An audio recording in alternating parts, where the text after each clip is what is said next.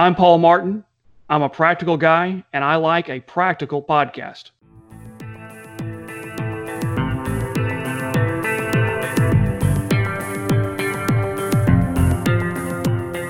Hi, folks. I'm Bob Mayne. Welcome to another episode of the Handgun World Podcast, a practical show done by a practical guy, and that is me. This is episode 501, being released on April 1st, 2020. As I've promised, I am going to be doing a series here on prepping, common sense preparedness, which we all need today, obviously. And I'm going to get started by uh, playing a real good interview for you. Karl Rehn, my friend Karl Rehn from KR Training. I've taken several of his classes. He recently interviewed preparedness expert Paul Martin. And you're going to hear this interview. It's pretty good. Just common sense stuff. I don't go tinfoil hat on you. I, I really believe in just doing what you can with what you have and wherever you are, keeping it basic, keeping it but keeping it, you know, real, something that's going to help you. A lot of people get pretty far out on preparedness and you know, I just I'm a practical guy and take a practical approach to it. And a lot of people think that, you know, you got to kind of go all out and you got to be some kind of a doomsday prepper and you really don't.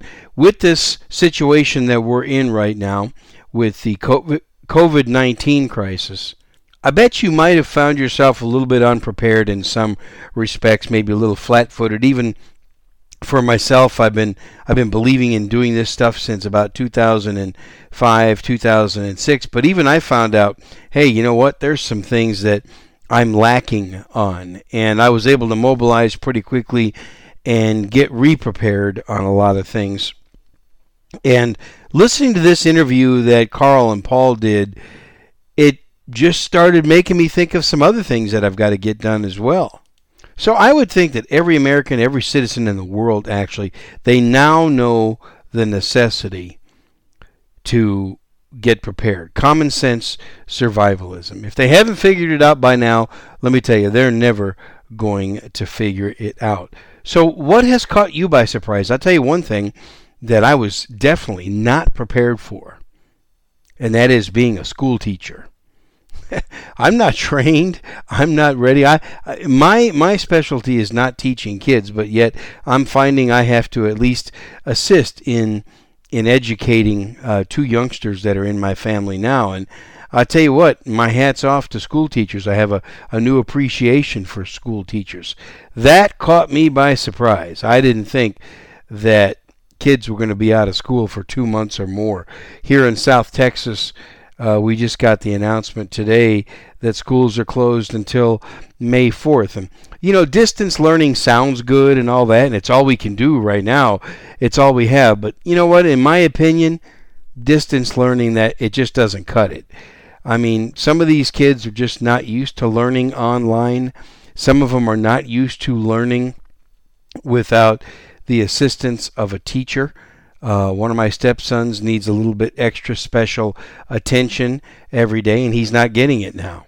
So there's definitely something to be said for actually being at school, whether it's public or private. Being there and the you know the social aspect of it, I've always thought is very important as well. And but now that we have social distancing, that's not going to be reality for quite some time. So I'm I'm just going to say that's what caught me unexpectedly and, you know, how about you? I'd like to hear from you. Uh, voicemails are always welcome. 210 646 1727. 210 646 1727 if you want to call in a voicemail. If you want to catch me on Facebook, you can catch me at Handgun World Podcast on Facebook. I also occasionally put some posts on today's survival show. I still have that Facebook page up and running and that website. But I'd like to hear from you, you know, on the social media outlets that I've got out there, or even if you just want to send an email, handgunworld at gmail.com. So again, the next five episodes, not much about guns. Now, if you if you want to to watch some of the videos that Ben Branham and I have put up, and myself and Ben and John Dean, we just did a, uh, all three of us got on a video and we talked a lot about COVID 19. So check that out. You can go to my YouTube channel, Handgun World Podcast on YouTube. And of course, as usual, everything's going to be linked in the show notes. And check out modernhandgunners.com as well. Ben and I are going to be doing weekly videos on guns at Modern Handgunners. But the next five episodes, 501 to 505, I'm going to dedicate this for obvious reasons to being prepared and staying prepared. Remember, this is sponsored by Concealment Solutions, concealmentsolutions.com. Some of the best, absolute best holsters made for your firearm. Good quality holsters and belts. Check them out, concealmentsolutions.com. The coupon code Handgun World will give you a 10% discount. That's one word, Handgun World, at checkout. So let's get started with Karl Rehn and Paul Martin. Hey, this is Karl Rehn from KR Training, and I'm sitting in as a guest host for Bob Mayne on the Handgun World podcast. I've got a guest tonight. His name is Paul Martin, and he's a preparedness instructor who does occasional seminars for me at KR Training. Paul, tell me about your background in prepping. I got started in this earnestly as a child. Like a lot of other little kids, I was always interested in cops and firemen and paramedics. I was always fascinated with severe weather, but this really did not start in earnest until a week before Hurricane Andrew hit Miami. I moved there in August of 1992 to start law school. Being from Tennessee, I had no exposure, no background in hurricanes or what to do when a hurricane comes. And I got a really good education very quickly on the before and after and dealing with the aftermath of a hurricane. So for 17 days, I had no power in my apartment. I ate spam, canned spam that I fried on the stove, and I decided I never want to do this again. Fast forward a few years after 9 11, that's when I got really serious about not just being better prepared, but talking about this and encouraging others to do the same. And so I've been at this now for uh, about 18 years, and it has been interesting to say the least. I've made a lot of great friends, I've learned a lot, and it's been really interesting to watch the evolution of the preparedness movement over the last couple decades. I guess it was back around what 2011 that you convinced me, hey, how about we use your facility and use your mailing list and let's let's put on an event specifically about prepping. And uh, we've had some interesting adventures over the last what is it, eight years now? We've been doing this. We've done it eight years. I saw some other folks were doing these meetings and conferences and training, and I thought, you and I are smart enough. We can figure this out and probably charge a lot less money in the process. And we started it. Honestly, I thought maybe it would last a year, two years at most. And in January, that was our eighth conference. We called it the Ocho just because it was eight. Uh, it's lasted longer than I would have thought. It's changed a little bit from here and there, here and there over the years, but we've had really good attendance.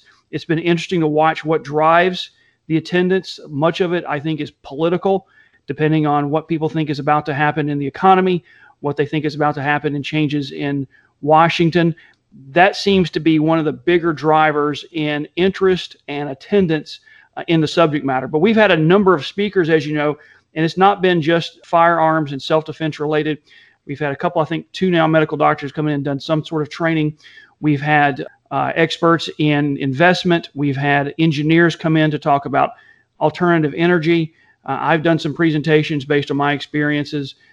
Wide variety of uh, experiences. And what I try to tell people in these in these conferences is, and we give them a number of messages, as you know, but so many people in the preparedness movement start out as members of the gun community, and many of them will think, well, I've got guns, I've got ammo, I've got enough. And the reality is that if you don't have a food storage plan, if you don't have some water set aside, if you don't know some basic first aid, those are the things you're far more likely to need in an emergency, in a crisis, similar to what we're going through right now in the pandemic, than you will ever need to know about how to use your firearm.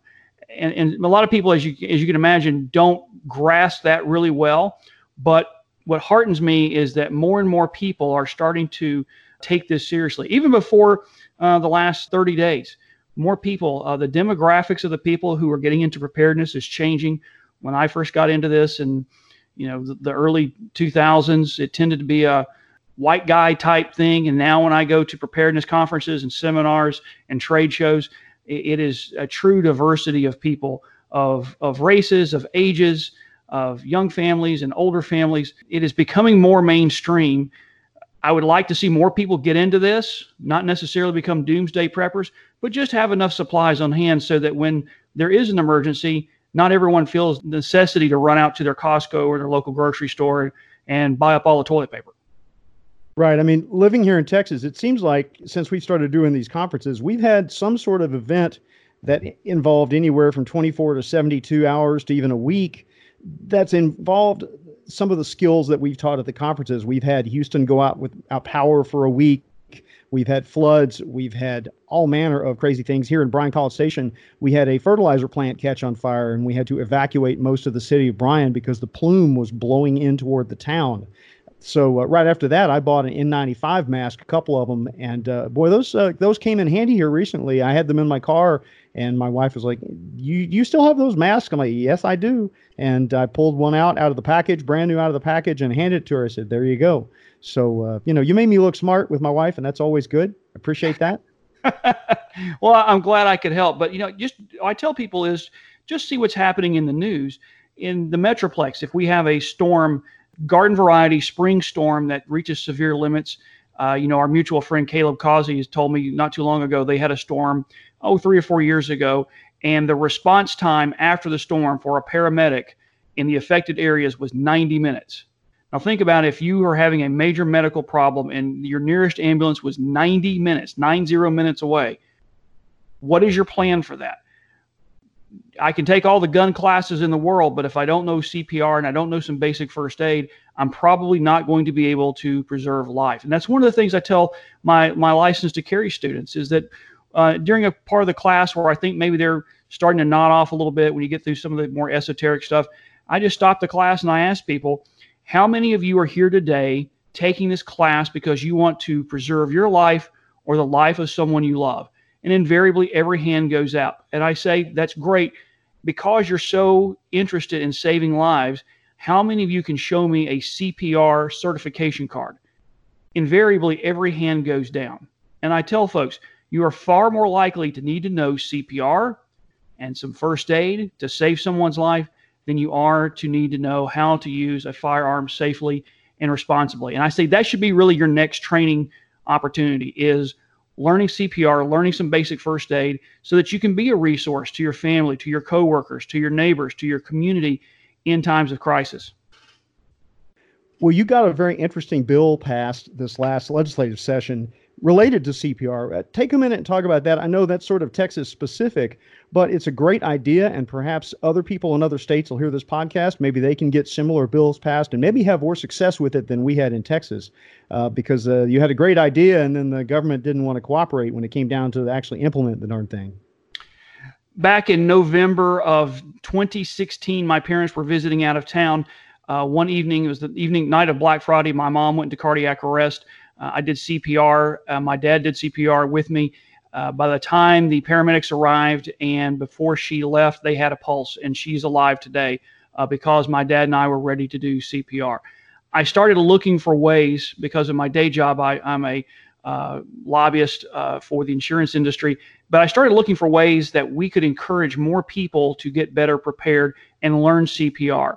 And in talking to a number of people, doctors, public health experts, this seemed to be a recurring theme that if we could just give people an opportunity, and an incentive to learn CPR, and the incentive that we came up with is if you can provide a current certification card for CPR training that your driver's license fees and your license to carry fees, both application and renewal, are waived. Basically, you get a free driver's license and a free license to carry if you are CPR certified. And I took this idea to a legislator who's a physician, Dr. Tom Oliverson, down in the Houston area.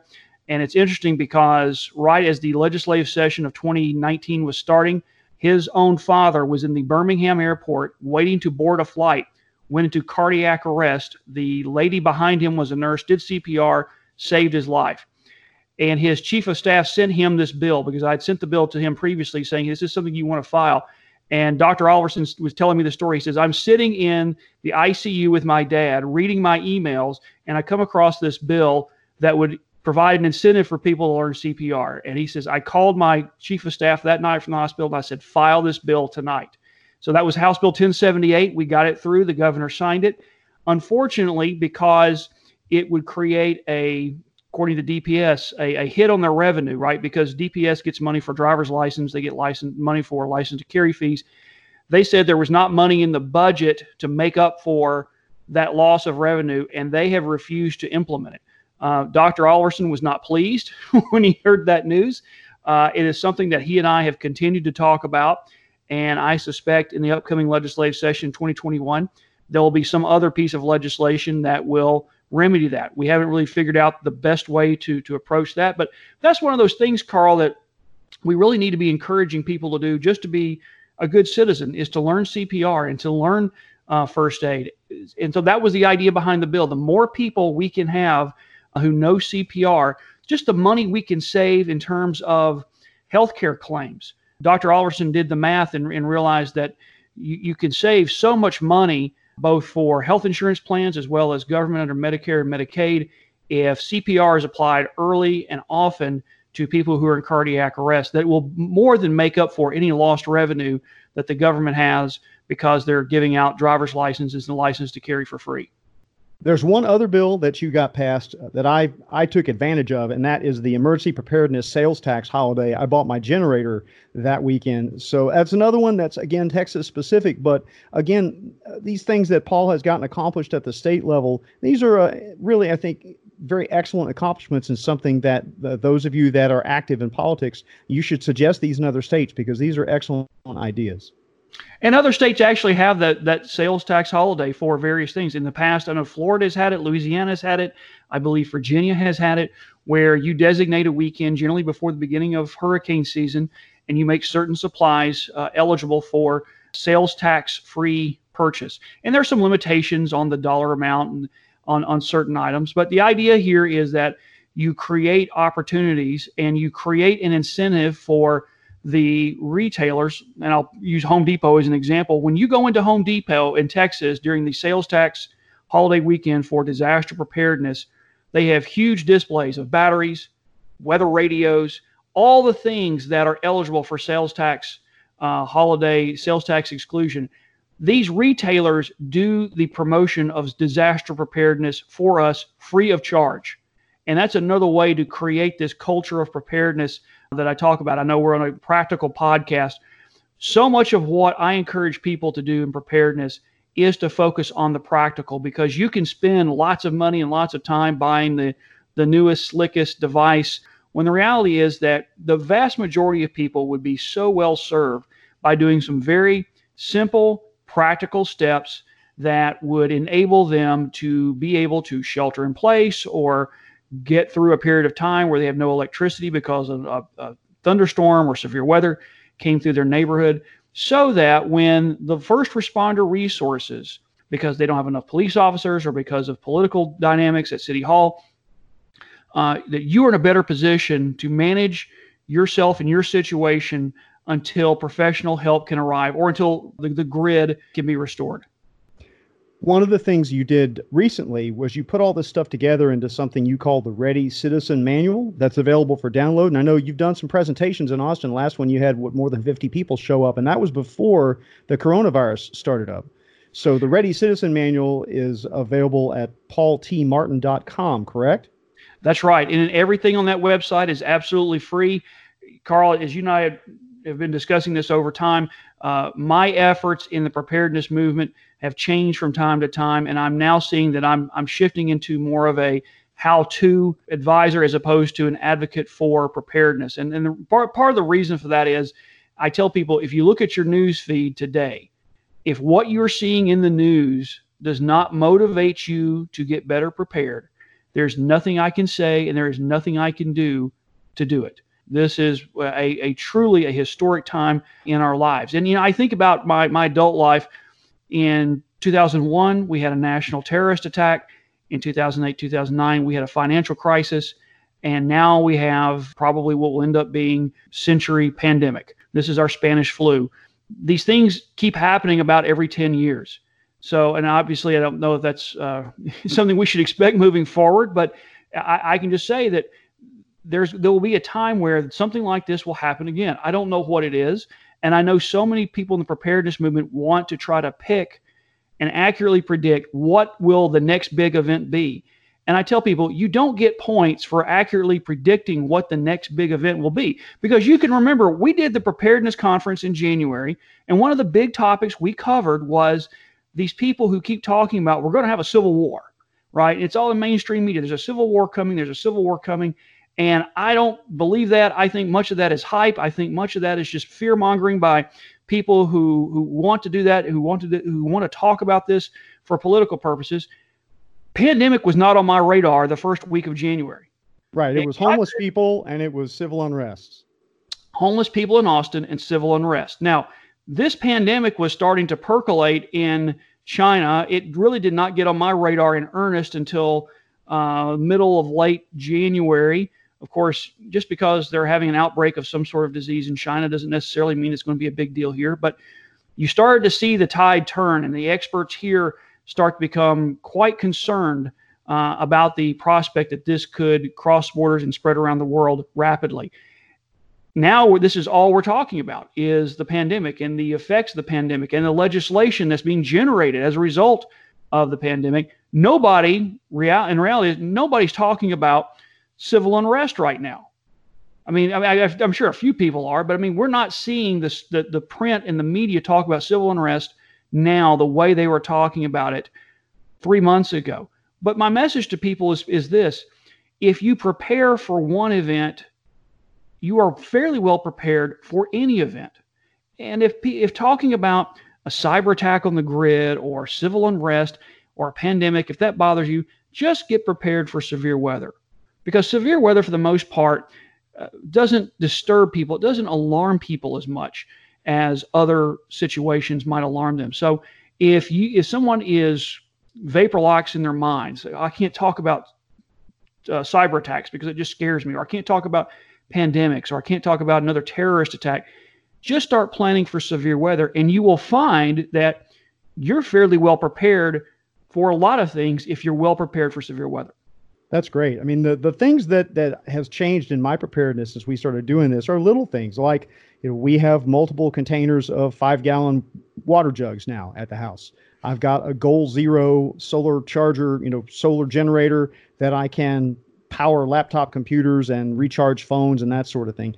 And some of these things were little steps. You know, it was big thing. We bought a generator, right? And that's uh, that's a little bit bigger investment, but uh, I think the point that you've made more than once is, you know, do a little bit, do something. Don't don't do nothing because you can't do everything. Just do something. So, do you have any more little little steps? You know, if somebody had hundred dollars and they wanted to spend hundred dollars today with stuff they could actually still get at the store, which means no ammo and no toilet paper, right? Uh, at least not right now. But uh, what else? If they had hundred dollars they wanted to invest in prepping, what what would you tell them to spend it on right now?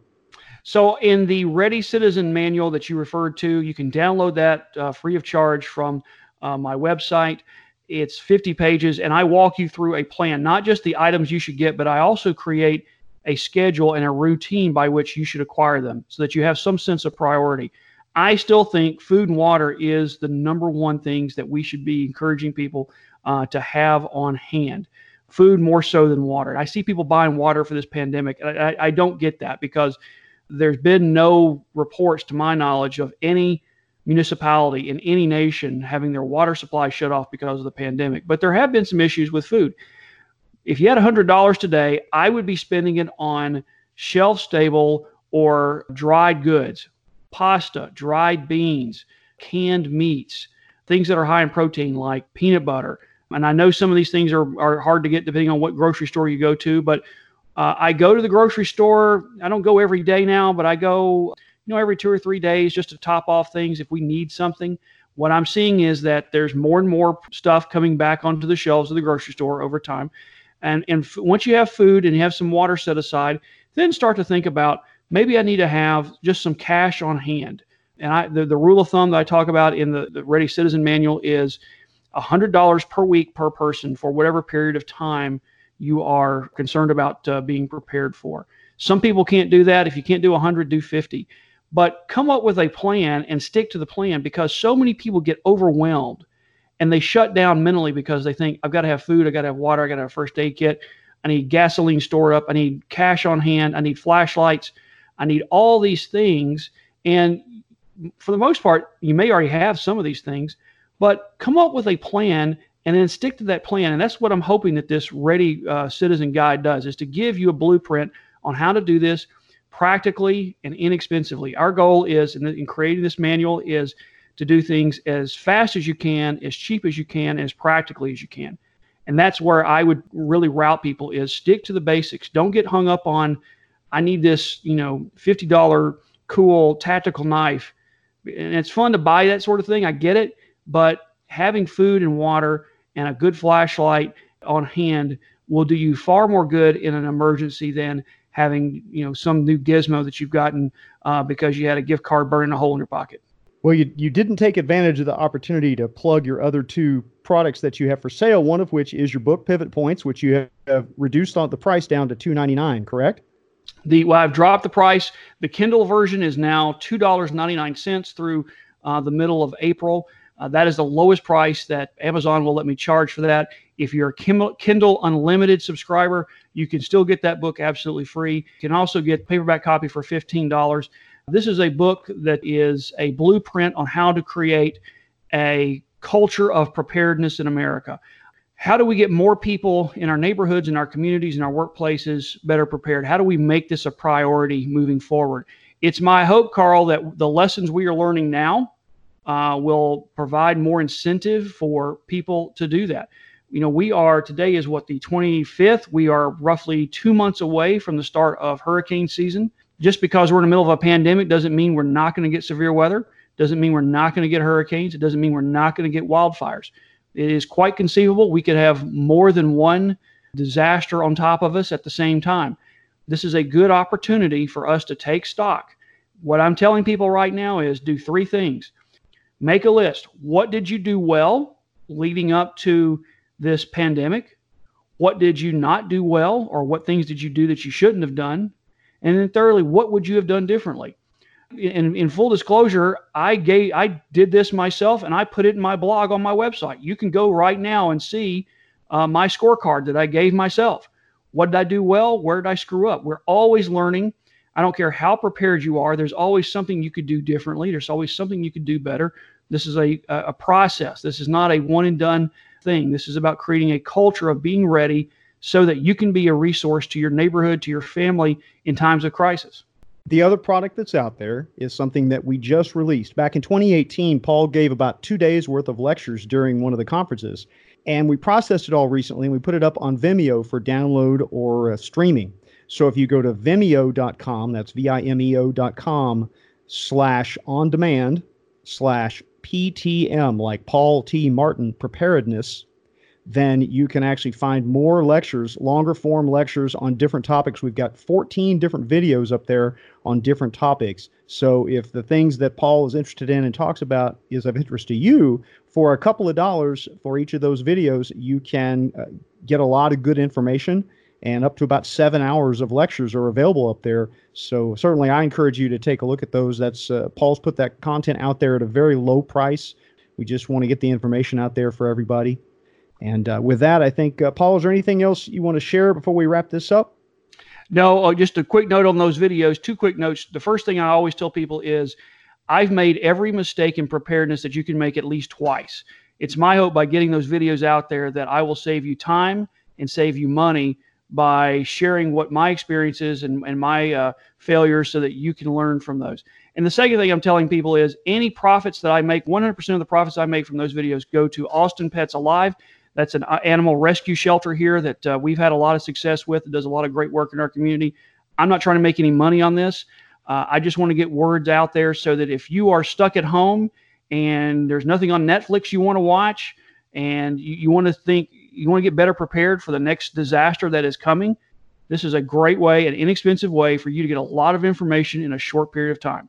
Well, on behalf of Bob Mayne and the Handgun World podcast, thanks, Paul, for being on the show.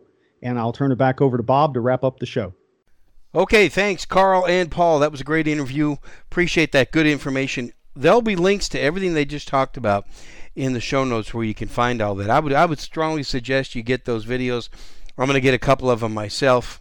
And uh, good information. Thanks for sharing. Folks, also uh, remember to join the Shooters Club because Ben and I just put an extra video up there, a new one actually, recently. If you're approached by new gun owners, of course, there's plenty of them a lot of gun owners out there, and they ask you, "Hey, what do I do? How do I use this thing? How should I, you know, get proficient with my gun?" We give you some ideas on how to coach some of the good, uh, some of the new gun owners out there. So check it out, shootersclubmembers.com, shootersclubmembers.com. It's only $8 a month, $75 a year. You can also support my show without spending any extra money. Do your Amazon shopping, and a lot of us are doing a lot of Amazon shopping right now because it's one of the only decent ways we can get things. Go to handgunworld.com first and, and go to the your your Amazon account after you go through my page first. That'll help me get a little bit of credit, a little bit extra fees for that, and uh, you can support this show without spending any extra money. So once again, Karl Rehn at KR Training, thanks again for talking to Paul Martin and, and sharing that valuable information with us. It's common sense, isn't it? Pretty much. It's common sense. And, you know, unfortunately, as the old saying goes, common sense ain't quite so common these days, and it should be. So, ch- uh, tune in again probably about a week to 10 days from now, episode 502. I'll be putting these out a little bit more than twice a month from now on. Used to be the first and the 15th. Probably, I'm going to try to see if I can get them out once a week on Sundays like I used to. But if I can't, it'll be pretty close to once a week or once every week to 10 days. Just be checking your feed, uh, checking your Facebook notifications, and things like that. That's it for this one. Thanks, folks. I'm Bob Mayne. This is a practical show done by a practical guy. Remember to shoot straight, shoot safe, read your Bible every day, and I'll talk to you next time. Goodbye. You're listening to Free Music by Dano. Download free MP3s at danosongs.com.